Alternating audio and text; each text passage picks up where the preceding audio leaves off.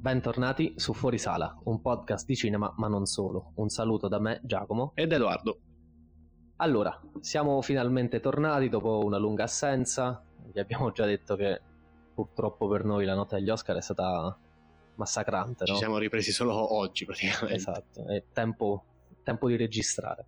Sono successe tante cose dal 25 aprile praticamente, tra cui la cosa più importante è che finalmente piano piano hanno riaperto le sale, e quindi cosa abbiamo pensato di fare? Ci siamo presi anche questo periodo di riflessione, di lunga riflessione. Abbiamo pensato di iniziare una sorta di seconda stagione parlando in particolare dei prossimi film in uscita, dei prossimi importanti film in uscita che tutti stiamo aspettando ormai da 3 anni, perché sono sì. 3 anni che c'è il Covid, mi pare. Sì. E come vogliamo farlo? Abbiamo pensato di farlo attraverso i registi, che andranno ad essere i creatori dei prossimi film che fortunatamente vedremo in sala, analizzando un minimo, senza allungarci troppo, di quelli che sono i film più importanti, dei registi più importanti, fino ad arrivare appunto al film che uscirà. Sì, abbiamo pensato di farlo, diciamo, addolcendovi la puntata, perché forse 30-40 minuti erano troppi, quindi abbiamo deciso di farla comunque da 30-40 minuti, ma dividerla in 2 parti, una per ogni settimana. Inoltre, un'altra cosa che abbiamo cambiato è il nostro profilo, giusto? Sì, perché adesso su Instagram ci troverete come fuorisala_podcast. Seguiteci lì, seguiteci anche su Letterboxd, non smetteremo mai di dirlo, per vedere tutte le liste che faremo. Adesso saranno sempre più corpose forse, visto che parleremo di tanti film, e soprattutto le piattaforme di streaming, quindi Spotify, Amazon Music, iTunes e tutte le altre. Inoltre, un'altra delle novità che vi anticipiamo adesso è che stiamo cercando di preparare una serie di interviste con personaggi del mondo del cinema, e speriamo di poter partire il prima possibile. Adesso stiamo ancora cercando di capire il quando e il come, e forse anche il perché. Anche. Però non dilunghiamoci troppo e via con la sigla. Prova. Ciao a tutti. Ciao a tutti. Prova. Ciao a un nuovo episodio di Fuorisala. Un plus un, ça fait 2. Quoi? Un plus un, ça fait 2. Ça peut pas faire 1.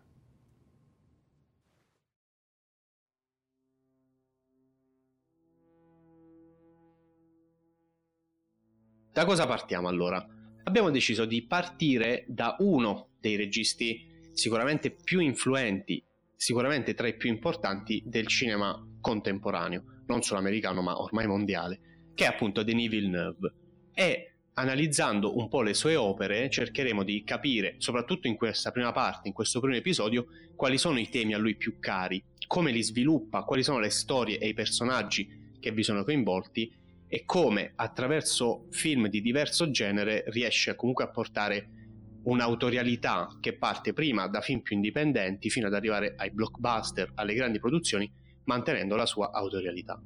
Esatto, e perché partiamo proprio da Denis Villeneuve? Perché il suo prossimo film è forse quello che più di tutti stiamo aspettando da tanto tempo, no? Che è Dune, un adattamento cinematografico della serie dei romanzi di Frank Herbert, che non è il primo adattamento cinematografico del romanzo, perché è già stato fatto da David Lynch, ma questo lo vedremo più avanti, con un cast che definire stellare è forse poco, e tra l'altro noi abbiamo pure avuto l'opportunità di vederlo in anteprima, no? Eh sì, purtroppo non possiamo spoilerarvi niente, ma vabbè. Però appunto parliamo adesso un attimo di come abbiamo deciso di dividere queste 2 puntate. Allora, in questa di questo giovedì parleremo di Villeneuve, parleremo dei suoi film, in breve li citeremo un po' tutti quanti, analizzeremo le sue tematiche, la sua poetica, i personaggi ricorrenti che fanno riferimento ad alcuni archetipi a lui cari, e anche alla sua messa in scena, che è molto particolare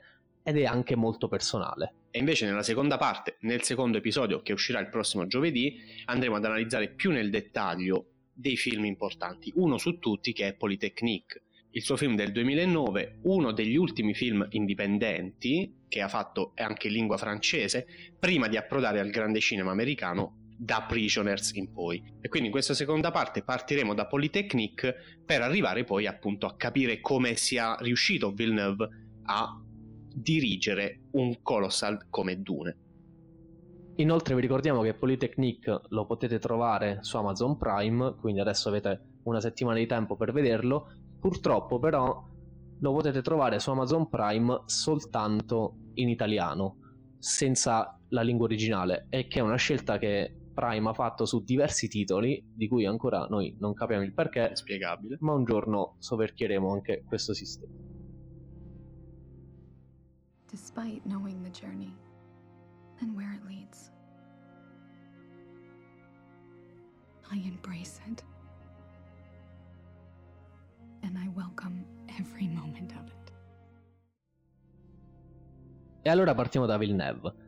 Abbiamo detto che è un regista canadese, ha studiato cinema all'Università del Quebec a Montreal, e abbiamo detto che la sua filmografia si può praticamente dividere in due parti. La prima, che possiamo definirla in lingua francese, in lingua canadese quindi, e la seconda col suo approdo al cinema hollywoodiano e al cinema americano. Quali sono i film di queste due parti? Nella prima parte abbiamo Un sur Terre, scusate, ho provato a dirlo, che in italiano è Il 32 agosto sulla Terra. Poi abbiamo Maelstrom, dove si fa notare perché viene presentato a Cannes nella sezione Un certain regard. Poi dopo Maelstrom si prende 9 anni di pausa, perché Maelstrom è del 2000, e nel 2009 esce Polytechnique, che è il film che approfondiremo nella puntata di giovedì prossimo. Dopo Polytechnique c'è la svolta, perché c'è Hans and D, in italiano conosciuto come La donna che canta, con cui viene candidato al premio Oscar come miglior film straniero e con cui si mette definitivamente sulla cartina di tutta Hollywood, perché dopo Hans and D fioccano le offerte e si passa alla fase americana, diciamo, dove abbiamo nello stesso anno Prisoners e Enemy, poi abbiamo Sicario, Arrival, Blade Runner 2049 e per finire il prossimo Dune. Cosa lega tutti questi film? Se dobbiamo cercare un fil rouge, tornando al francese, di questi film, uno dei temi più cari a Villeneuve è sicuramente il tema dell'identità, dell'alterità. In che senso? Tutti i film di bassa produzione, di alta produzione, indipendenti e blockbuster, sono comunque dei film, a mio dire, intimi. Nel senso che il focus è incentrato veramente sul protagonista e sui personaggi e i conflitti dell'identità dei personaggi che vengono portati a schermo. E molto spesso è stato anche definito come un regista attoriale, nel senso che il suo lavoro sull'attore è molto importante perché incentra la sua storia sulla figura del personaggio. E infatti i protagonisti di questi film, che spesso sono donne, e su questo ritorneremo, hanno il conflitto principale dentro loro stessi, che è alla ricerca di una verità oltre che di un'identità. Basti pensare a Blade Runner, partendo dall'ultimo, in cui il protagonista è nella ricerca dell'altro, che era il nostro caro Deckard di Blade Runner di Ridley Scott, grande Harrison Ford, che salutiamo, sì, un nostro fan, cerca senza farlo di trovare chi è lui. Questo andando indietro negli altri film lo rivediamo in Enemy, ovviamente, film liberamente ispirato all'uomo duplicato di José Saramago, in cui il dualismo dell'identità e la ricerca nell'altro di se stessi è la chiave principale del film, è tutto il film praticamente, ma anche prima con Hans and D, La donna che canta, in cui l'identità di ogni personaggio è messa costantemente in dubbio, perché, senza spoilerare, 1+1 non sempre fa 2. Vedete il film, chi non l'ha visto, chi l'ha visto capirà. Ma tornando anche ancora più indietro, anche con Polytechnique, in cui il tema dell'identità e il tema della femminilità e del ruolo di genere nella società, oltre che al ruolo identitario, hanno un ruolo appunto fondamentale. E qui arriviamo a un secondo punto importante della sua filmografia, vale a dire la figura femminile, perché tanti suoi personaggi protagonisti sono donne. Lo vediamo in Polytechnique, come hai detto tu, che tra l'altro parla di un massacro avvenuto nel Politecnico di Montreal nel 1989. Uno dei primi mass shooting avvenuti nelle scuole americane, ovviamente canadesi, definito da molti il primo femminicidio di massa, quindi l'elemento femminista è fondamentale.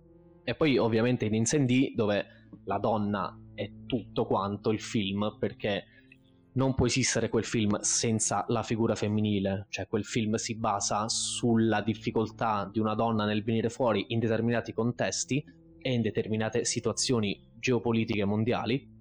Lo vediamo in Arrival con la protagonista Amy Adams, vincitrice dell'Oscar, non per quel film, ma vincitrice dell'Oscar, che è una linguista che si trova a contatto con degli alieni, e anche lì, senza spoilerare nulla, nel suo rapporto con la figlia Hannah c'è tutto il senso del film, ma lo vediamo anche in una maniera diversa, per esempio in Enemy o in Blade Runner.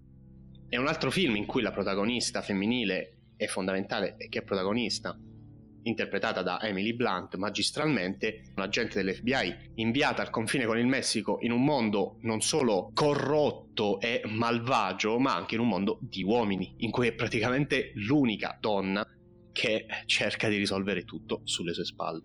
E a noi piace questo suo modo di mettere in scena la parità di genere, perché non tutti i registi hanno sia questo tatto nel mettere in scena un certo tipo di figure, e sia questo dargli così tanta importanza, perché soprattutto ovviamente prima nella storia del cinema abbiamo avuto tantissime situazioni in cui la donna era o un mezzo o un oggetto o comunque una serie di stereotipi, mentre nel cinema di Villeneuve ogni genere, ogni sesso assume una sua importanza, e questa importanza cambia da film a film e può essere anche invertita, perché non abbiamo delle semplici stereotipizzazioni, ma abbiamo veramente dei motori che fanno andare avanti il film, anche in Enemy, dove per esempio le donne sono due e vengono viste un po' come anche un archetipo greco, però questo essere donna, questo modo di mostrare le loro figure non è banale e non viene visto in maniera negativa.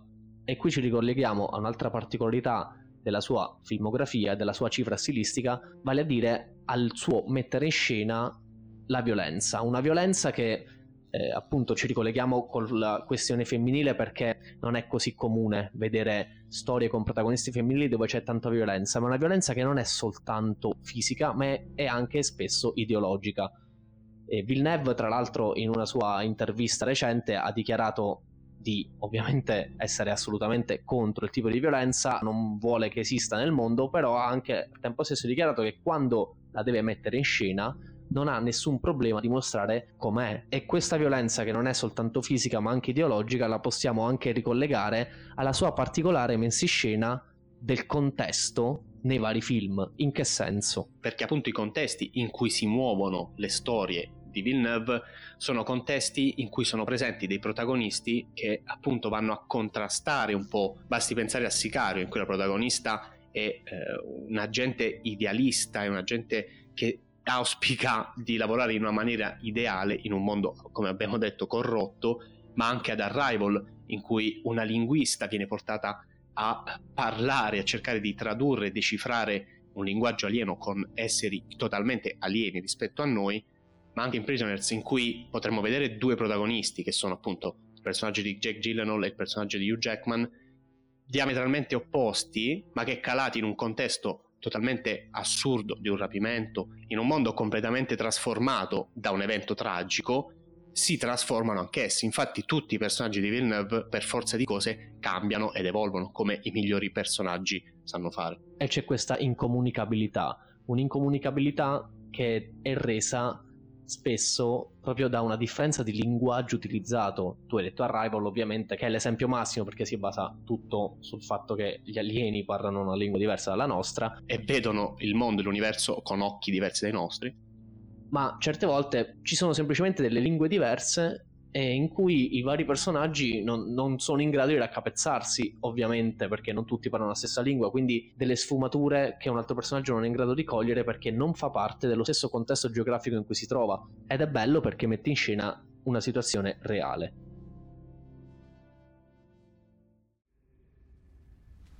Pain reminds you the joy you felt was real. More joy then. Do not be afraid.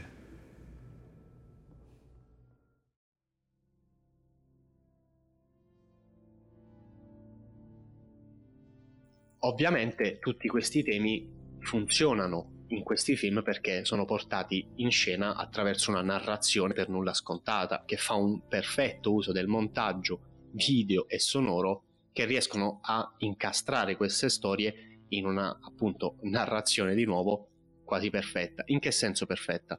Perché sono storie che riescono ad arrivare allo spettatore, perché sono storie costruite quasi come se i personaggi si trovano a loro volta all'interno di labirinti. In Prisoners questa cosa si vede nella maniera più assoluta, basti pensare a quante immagini labirintiche e schemi vediamo durante il film, ma anche in Arrival con la circolarità del linguaggio alieno, perché appunto tutti i protagonisti, come abbiamo detto prima, nella ricerca dell'identità cercano soprattutto una verità a cui giungere, come anche in Blade Runner. E tutto ciò Villeneuve lo fa con una narrazione non lineare, con un montaggio non lineare, che portano per forza di cose in questo tipo di storie che sono thriller ma non sono di genere thriller, perché raccontano molto altro e c'è molto altro oltre al solo thriller, al colpo di scena finale, che spesso è veramente sconvolgente. Ed è un modo di mettere in scena che, volendo fare un paragone, possiamo trovarlo per esempio in un altro cineasta contemporaneo che è Christopher Nolan, perché entrambi hanno una tendenza a inserire più generi diversi, entrambi hanno una tendenza a ricercare, forse mi permetto anche forzatamente, il colpo di scena, perché comunque certo, adesso stiamo elogiando Villeneuve ed è giusto che sia così, ma anche Villeneuve ha i suoi difetti, ma in questo momento non abbiamo tempo per parlarne. E soprattutto quello che forse li accomuna di più è la ricerca dell'autorialità, nonostante le pressioni di produzione ad alto budget. Anche se forse Christopher Nolan ha questa tendenza a volerci per forza mettere di più di quello che il film dovrebbe essere. Vogliono tutti essere Kubrick, insomma. Esatto, tutti quanti ci provano ma nessuno ci riesce.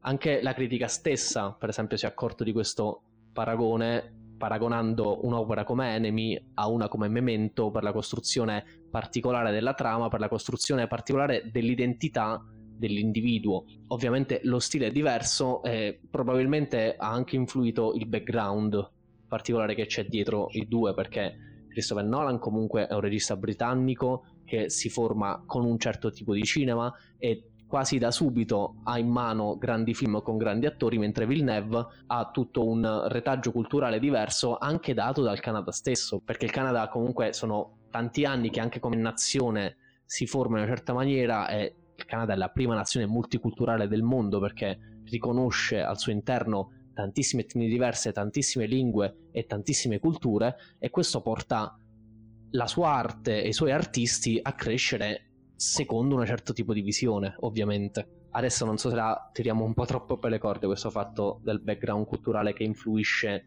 sulla visione, però prendiamo ad esempio anche la composizione del quadro in sé, cioè attraverso i colori e la messa in scena. È molto particolare. Beh, pensando semplicemente che uno dei suoi primi film è uno dei più importanti della sua filmografia, Polytechnique, è stato girato completamente in bianco e nero, e quanto sia importante il fatto che sia in bianco e nero, perché sembra quasi staccare dalla realtà e dalla realtà dei fatti terribili lo spettatore, cercando di anche non far capire dove c'è il limite tra la realtà e la finzione del film, dei personaggi. Il film inizia semplicemente dicendo che i nomi sono diversi per cercare di staccarsi da quell'evento terribile che è stato, passando poi per tanti altri film in cui la gamma dei colori è veramente variegata e Villeneuve ne fa un uso attraverso la luce, come dici tu, attraverso la fotografia, rendendo proprio la composizione di un vero e proprio dipinto. Mi viene in mente Blade Runner 2049. È spaziale, cui... Roger Deakins lì è una delle migliori fotografie veramente degli ultimi anni, in cui, ispirandosi ovviamente, prendendo spunto dal primo grande Blade Runner, quasi lo ribalta. Mentre il primo Blade Runner viviamo tutto il tempo in una Los Angeles buia, pioggia, in cui degli sprazzi di luce ci sono e sono fondamentali, ma qui ci sono diversi colori, perché Villeneuve in tutti i suoi film riesce a comporre un'immagine visiva in cui c'è un colore spesso fondante e quello che deve risaltare risalta attraverso la bravura, attraverso il vestiario dei protagonisti, attraverso delle luci e anche una composizione di spazio all'interno dell'immagine che sono anch'essa narrazione. Sì, soprattutto un grande utilizzo di primi piani che rendono perfettamente le emozioni. Per esempio, tornando sui colori, guardate la fotografia di Prisoners, quel senso di prigione che ti dà semplicemente attraverso la neve, attraverso il ghiaccio, attraverso il freddo, attraverso i colori attraverso la tristezza che viene emanata sia dalle luci sia dai protagonisti stessi. E naturalmente, essendo il cinema un medium audiovisivo, qual è l'altra parte importantissima del suo stile? La musica, il sonoro. Infatti in Villeneuve sono fondamentali, basti pensare anche ai compositori a cui si è affiancato, soprattutto nelle ultime produzioni. Basti pensare alla collaborazione con Jóhann Jóhannsson in Prisoners, Sicario, Arrival, in cui la musica veramente va a fondersi con il sonoro. In delle scene sono indistinguibili la colonna sonora dal suono del film, per poi iniziare a collaborare con un altro grande compositore che è Hans Zimmer, con Blade Runner 2049 e prossimamente con Dune, in cui conosciamo tutti le capacità di Hans Zimmer. E anche qui torniamo a fare il paragone con Nolan, che ha usato, forse anche abusato, ma che l'hanno aiutato, come aiuterà anche Villeneuve nel creare dei film a tutto tondo. Tra le varie colonne sonore dei film di Villeneuve ce n'è una in particolare che spicca tra le altre, ed è quella di Hans and D, la donna che canta. Perché? Perché nella colonna sonora del film sono presenti due canzoni dalla band britannica i Radiohead, che sono You and Whose Army e Like Spinning Plates, di cui la prima è usata per ben 2 volte nel film, ed è una cosa non proprio comune. Questo tipo di scelta è stato più volte elogiato dalla critica, tant'è che David Larry ci ha scritto che Hans and D riesce a sfruttare le tracce dei Radiohead per la molteplicità del loro significato e riesce così a potenziare l'immagine del film, dislocando gli spettatori dalla stessa. E Villeneuve infatti ha inserito You and Whose Army fin dalla prima scrittura della sua sceneggiatura. Quindi con You and Whose Army questi sono i Radiohead. Ma ovviamente non partono, perché ormai l'avete capito. Sì. Ci proveremo a mettere una canzone vera nella seconda parte, no? Sì, come sempre, ci proveremo sempre. Esatto. Comunque, abbiamo finito allora questa prima parte della prima puntata della seconda stagione. Continueremo quindi con Polytechnique fino ad arrivare a Dune, anche tornando ovviamente sugli altri film. Mi raccomando, vedete Polytechnique su Amazon Prime e tutti gli altri film di Villeneuve, che sono molto molto belli. Esatto. Come abbiamo detto, e non lo diciamo soltanto perché abbiamo la spilletta di Amazon Prime. Esatto. Quindi niente, a giovedì prossimo.